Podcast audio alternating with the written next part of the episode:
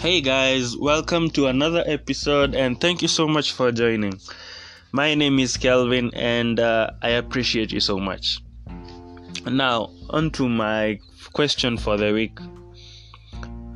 Have you noticed that recently when people move get into their cars or into public transport, well not okay, in Kenya that is, they remove their masks. Do people believe that the virus, the coronavirus or other viruses cannot get them while in their car? That is a topic I seek to explore, to, to explore today. My take on it is this your car does not have a, a filter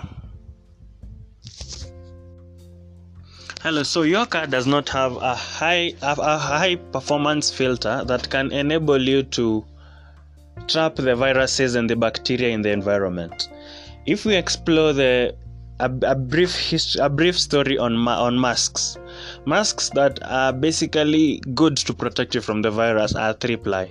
By three ply, I mean that it has three layers, and the middle layer is the melt blown layer.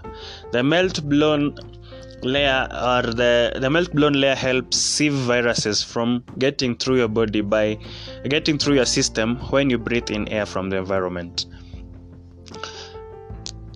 And uh, let if and uh, they say the most effective mask is the N95 because they say it's 95% effective at catching viruses that are 0.1 micrometers uh, in diameter 1 micrometers and below in diameter and of course the coronavirus is within this range.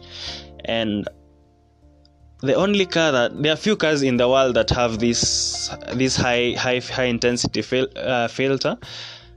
And the tesla tesla model x is one of them and they are pro- and the new model s is proposed to have the same filter.